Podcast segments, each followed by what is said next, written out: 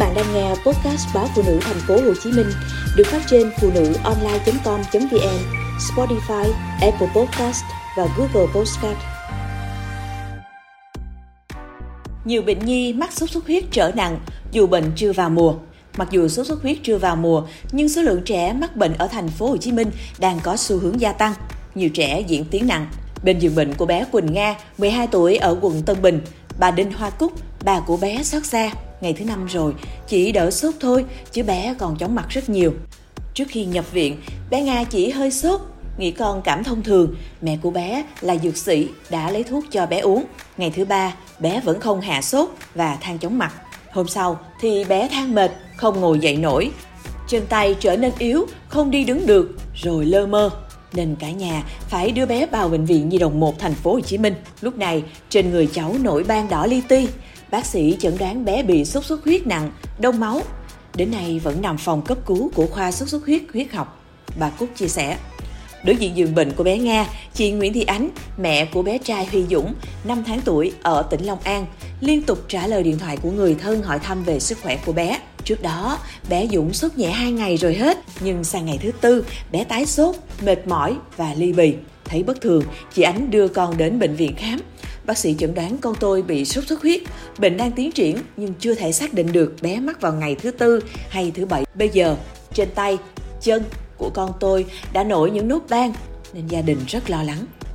Tiến sĩ bác sĩ Nguyễn Minh Tuấn, trưởng khoa sốt xuất huyết huyết học Bệnh viện Nhi đồng 1 cho biết, mặc dù chưa đến mùa mưa, nhưng trung bình mỗi ngày khoa tiếp nhận từ 40 đến 50 bệnh nhi mắc sốt xuất huyết nhập viện. Trong đó 10% số ca chuyển biến nặng phải theo dõi sát. Theo bác sĩ Nguyễn Minh Tuấn, ở miền Nam và các tỉnh miền Trung, sốt xuất huyết có thể xảy ra quanh năm, tập trung nhiều vào mùa mưa. Tuy những tháng qua, thành phố Hồ Chí Minh nắng nóng, nhưng số ca mắc sốt xuất huyết nặng vẫn có dấu hiệu gia tăng. Đa phần các bé khi được đến bệnh viện thì đã vào giai đoạn nặng. Mệt mỏi, ly bì, nổi ban đỏ, đông máu, vân vân phải nhập viện. Đa số phụ huynh nhầm lẫn trẻ bị sốt siêu vi, bệnh về hô hấp vì nghĩ sốt xuất huyết chưa tới mùa thì con mình sẽ không bị mắc bệnh. Khi bác sĩ khai thác bệnh sử, nhiều cha mẹ không nhớ số ngày sốt của trẻ. Cùng việc tự cho trẻ uống thuốc trong nhiều ngày nên việc chẩn đoán và điều trị có phần khó khăn. Mặc dù quanh nhà không ai mắc sốt xuất huyết, nhưng khi trẻ đi học, đi chơi hay đi ăn hàng quán vẫn có nguy cơ bị lây nhiễm nếu bị mũi vàng cắn. Bác sĩ Nguyễn Minh Tuấn lưu ý, nếu cha mẹ phát hiện trẻ bị sốt cao đột ngột, người lừ đừ, than đau nhức người, đau đầu, đau vùng hốc mắt, thái dương vân vân kèm theo da sung huyết, đỏ ửng thì phải nghĩ ngay đến sốt xuất huyết.